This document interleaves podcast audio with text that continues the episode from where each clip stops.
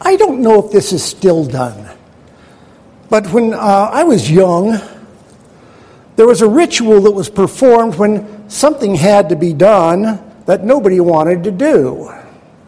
It was called drawing straws. Are draw, do people still draw straws today? Fernando says yes.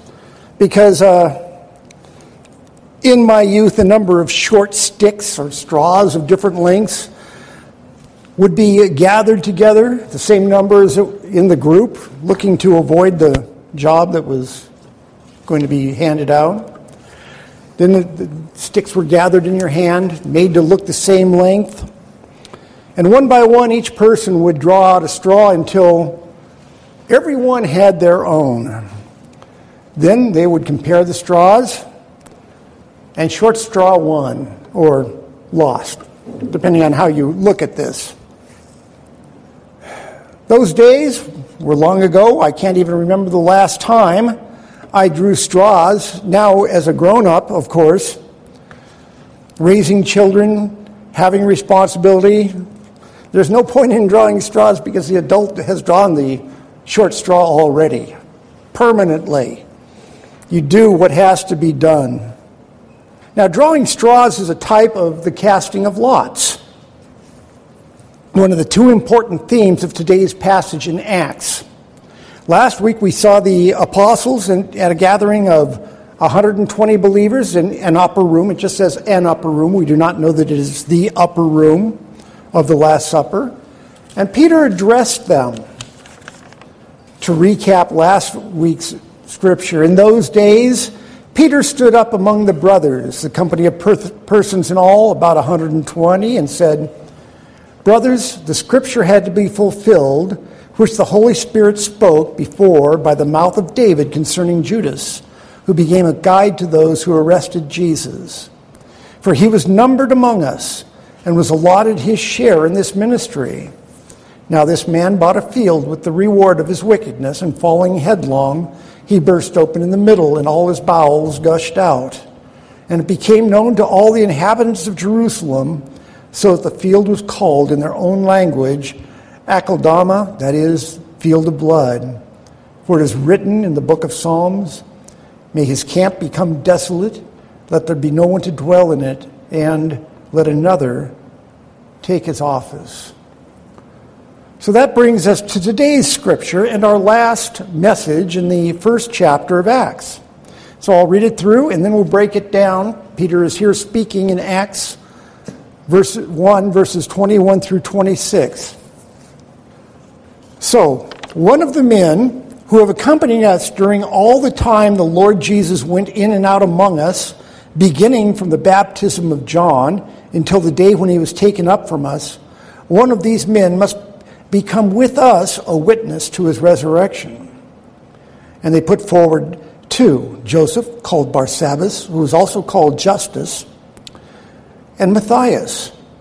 And they prayed and said, You, Lord, who know the hearts of all, show which one of us, of, show which one of these two you have chosen to take the place in this ministry and apostleship from which Judas turned aside to go to his own place.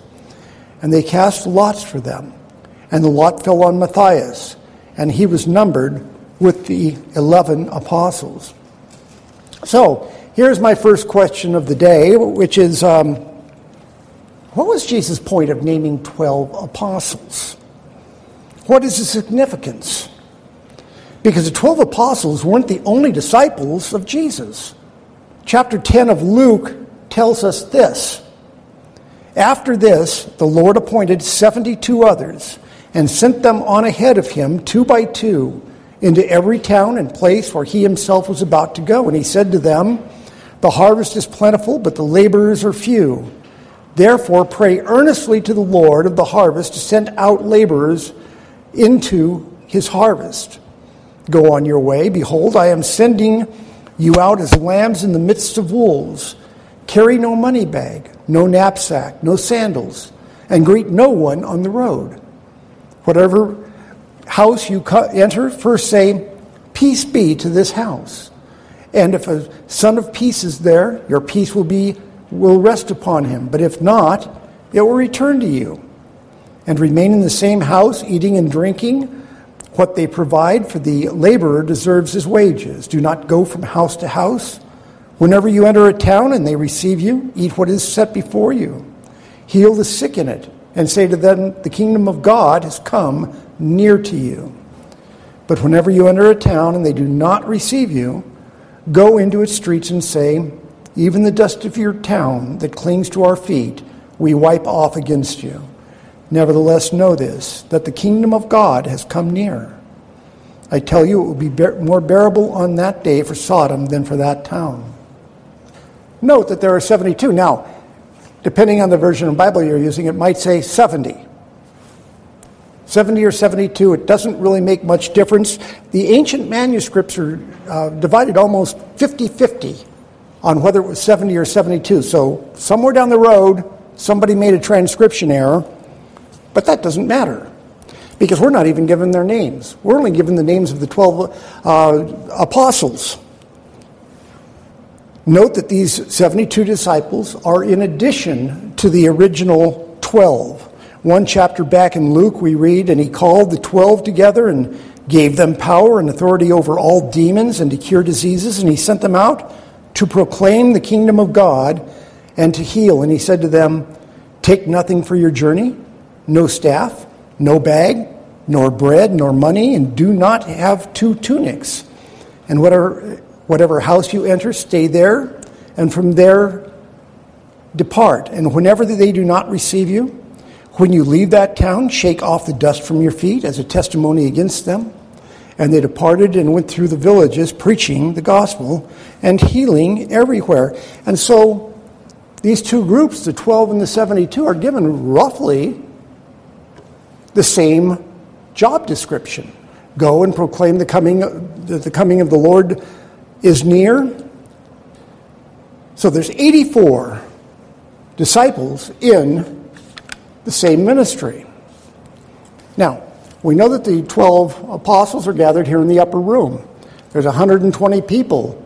We know that some of those other 72 are among, make up the 120. But one question is and this is still debated by people today, why replace Judas at all?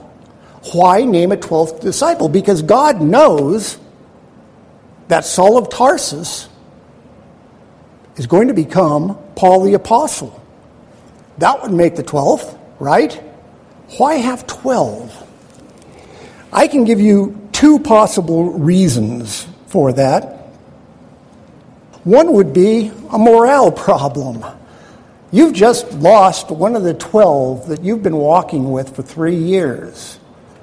He's just committed suicide. Jesus has been crucified. It's one way of saying that not everybody has fallen on the wayside. We still have a number of people willing to continue the work. In fact, only one has fallen away. Restoring the number made a statement that though one may have left for his own place, the others remained. But I think the main reason would be why Jesus chose 12 apostles in the first place. Why 12? Well, the t- number 12 was very significant to the Israelites. We have Jacob, he had 12 sons. They become the 12 tribes of Israel. Probably because of this, when they set up the tabernacle, there were to be 12 cakes at the dedication of the tabernacle, along with 12 silver platters, 12 silver bowls, 12 gold pans, 12 rams, 12 young bulls, 12 male lambs, 12 goat kids brought in over 12 days. You see a theme here? 12 is a number that was special to the Israelites. The number 12 shows up all through the Old Testament. The number 12 symbolizes perfection or completion. Now, I know you're about to say, Mike, um, I thought the number 7 symbolized perfection. Okay, it does. But 7 symbolizes a temporal or earthly perfection. Number 12 is the symbol for eternal perfection. In Matthew 19 28, for instance, Jesus tells his 12 disciples what their inheritance will be after following him because they were concerned about it. They gave up their livelihoods, they gave up their families, they gave up their homes, and basically, they wanted to know really what they were going to have after all this. And in uh, Matthew 19 28, Jesus says, And everyone who has left houses or brothers or sisters or father or mother or children or lands for my name's sake will receive a hundredfold and will inherit eternal life. Truly I say to you, in the new world, when the Son of Man will sit on his glorious throne, you who have followed me, oh, interesting note here. I just wrote those, read those two paragraphs backwards, so let me read them correctly. Thank you. I glued them into my page wrong. That's how sophisticated I am in the preparing of sermons. Truly I say to you, in the new world, when the Son of Man will sit on his glorious throne, you who have followed me will also sit on twelve thrones, judging the twelve tribes of Israel. And everyone who has left houses or brothers or sisters or father or mother or children, or lands for my name's sake will, will receive a hundredfold and will inherit eternal life. The twelve apostles have eternal thrones in the New Jerusalem. So when Jesus called the twelve apostles, he was pointing to the eternal, perfect authority of he and his church. But it was also to assure the Jews through the appointing of twelve that he was still a Jew. The number 12 was significant to him and holy to him, and that he was still one of them. There was some grumbling in the priestly community about some of his teachings. He pointed out that the leadership of the day worried about tithing their mint and cumin while ignoring the weightier things of the law. When the complaints that his disciples were not obeying the Pharisaical laws, Jesus said that he came not to abolish the law, but to fulfill it. So appointing 12 pointed back to that he understood the Jewish people and the Jewish laws. So, with that bit of background, let's look at verse 21 through 22. So, one of the men who have accompanied us during accompanied us during all the time that the Lord Jesus went out, in and out among us, beginning from the baptism of John until the day when he was taken up from us.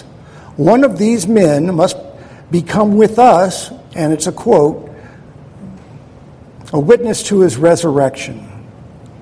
So here's what Peter says and what Peter doesn't say. The man who is to replace Judas has to have been a a, a disciple from the very beginning. He must have seen the baptism of John of Jesus. He must have uh, been one who was constantly with Jesus and the twelve. This qualification was because he was to be a witness not just to the resurrection, but to the entirety of Jesus' ministry the miracles, the crowds, and the teaching. Now, it does not say that the replacement apostle was one of the 72 or the 70, whichever yours says, but it is a reasonable assumption to make, given the criteria for naming the new apostle, that he was witness to all that Jesus did. He had to be an eyewitness to the entire ministry of Jesus. So, why is that? Well, Pastor Bill back there was a former cop and there's been a lot of trials. An eyewitness is the highest form of witness in a trial. Hearsay evidence is not as strong as somebody saying, I saw what just happened. This is my version of it. And, and Bill can probably also tell you that uh, eyewitnesses are often contradictory because they say things, see things from different vantage points just like the Gospels themselves do, and give a different version of a story from somebody else's eyes. An eyewitness saw what happened. They didn't hear it from a friend or anyone else. The apostles were to be Christ's eyewitnesses to the world. Verse 23 says, And they put forward two Joseph, called Barsabbas, who is also called Justus, and Matthias. And this is the only place that Joseph, called Barsabbas, who was also called Justus, shows up in the Bible. This one mention. We never see him again, and we never saw him before. Justus, Barsabbas may mean son of the Sabbath. Justus means just, and some have postulated that this was actually a way of saying that James the Just was considered and rejected. Some have said that. I'm not saying that. Tradition says that Joseph the Just went on to be the bishop of Eleutheropolis, a town about 53 miles south of Jerusalem, and that he was martyred there, but tradition. It does not show up in the Bible. Again, this verse and verse 26 are the only places that Matthias shows up in Scripture. Verse 24 says, And they prayed and said, You, Lord, who know the hearts of all, show which one of these two you have chosen to take the place in this ministry and apostleship from which Judas turned aside to go to his own place. This prayer is notable for three things, one of which we covered last week that Judas turned aside to go to his own place or also translated the place of his choosing, or where he belongs. The second notable point is that they pray to Jesus that Jesus will pick an apostle as he picked the original 12, as Christ knows the hearts of all, and that he would make the choice known to them. And then the third notable point is for what comes next in verse 26. And they cast lots for them, and the lot fell on Matthias. And he was numbered with the 11 apostles. And you might say, as I might have a long time ago, what? They cast lots for something as important as choosing the replacement apostle? The man to sit in one of the 12 thrones in the New Jerusalem for eternity? Matthias drew the short straw, or, or the long straw, whichever you want to give it to. Where's the fairness in that? You gamble for such an eternal event? Well, put your mind at ease. They weren't gambling. There are three types of casting lots in the Bible. One type was gambling, and we see that at the crucifixion. Jesus' garments were gambled for by the soldiers at the foot of the cross because they weren't making a decision that was sort of winner take all. So, gambling was one form of casting lots, but there are two other types that are seen in the Bible. One is used to just make an impartial decision on something you find important. In 1 Chronicles 24, lots were cast in the distri- distribution of priestly office. In Joshua 18:10, they're cast to divide the land among the 12 tribes of Israel. Now, so the men arose, it says, and Joshua charged those who went to write the description of the land, saying, Go up and down in the land and write a description and return to me. And I will cast lots for you here before the Lord in Shiloh. So the men went and passed up and down in the land and wrote in a book a description of it by towns in seven divisions. Then they came to Joshua to the camp at Shiloh, and Joshua cast lots for them in Shiloh before the Lord. And there Joshua apportioned the land to the people of Israel, to each his portion. So basically, they just divided up the land by casting lots, and who got what lot decided what land they got. Then there were one other time when lots were cast, and it was to determine God's will in a matter. Now,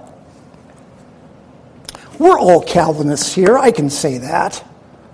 Do we believe that God determines all events? Yes, we do. God knows what's going to happen before it happens, it is in His will.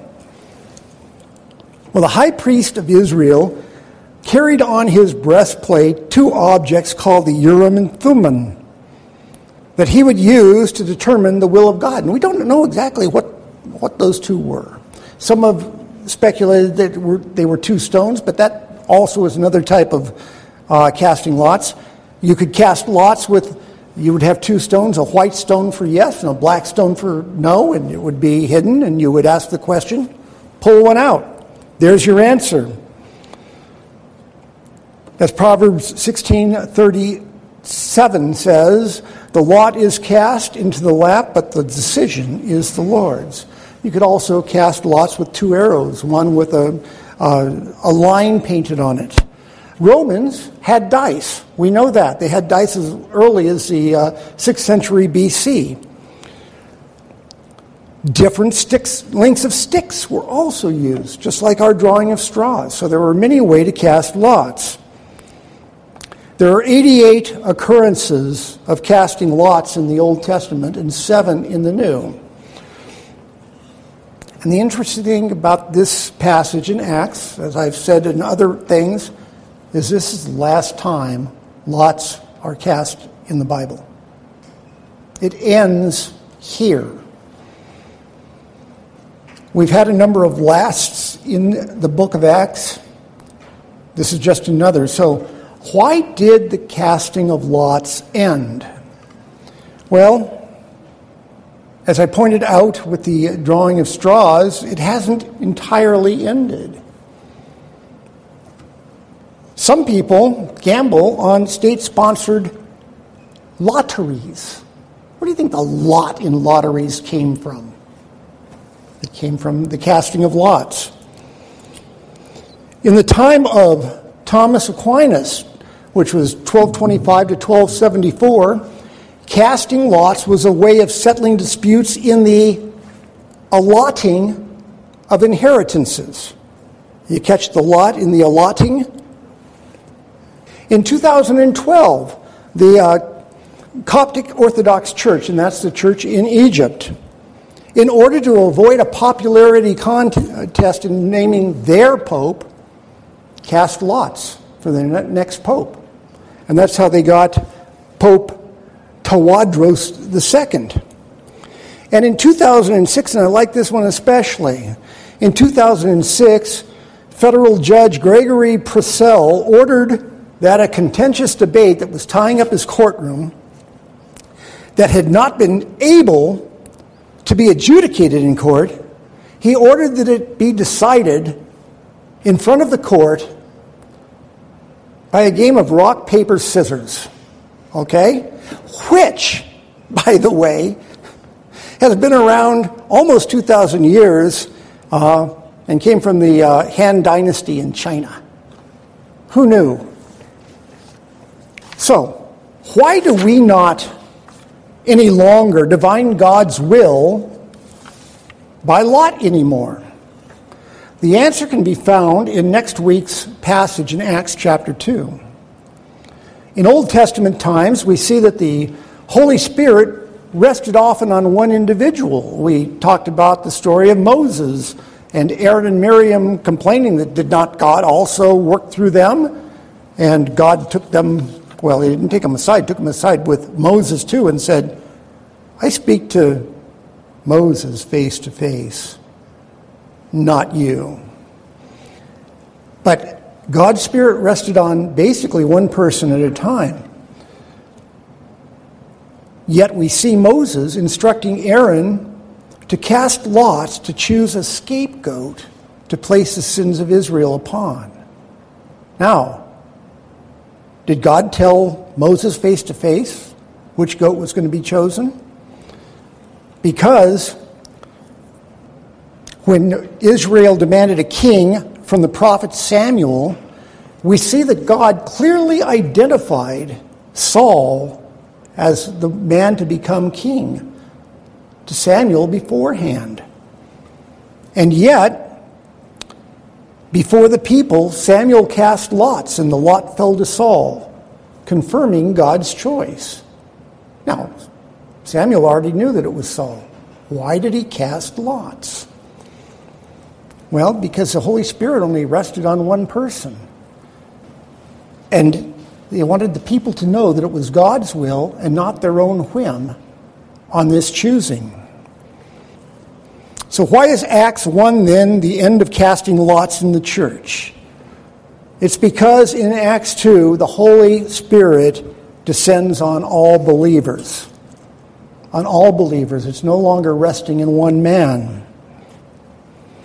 The Holy Spirit inside of us gives each person the ability to discern God's will apart from the casting of lots. We have the mind of Christ. We have the mind of God within us. No sticks, dice, or stones are necessary. Now, the funny thing is, and maybe it's not funny, I didn't really get a laugh out of it. The apostles did not need to cast lots to choose Matthias. In John 20, 19 through 23, we see Jesus appearing to the disciples after the resurrection.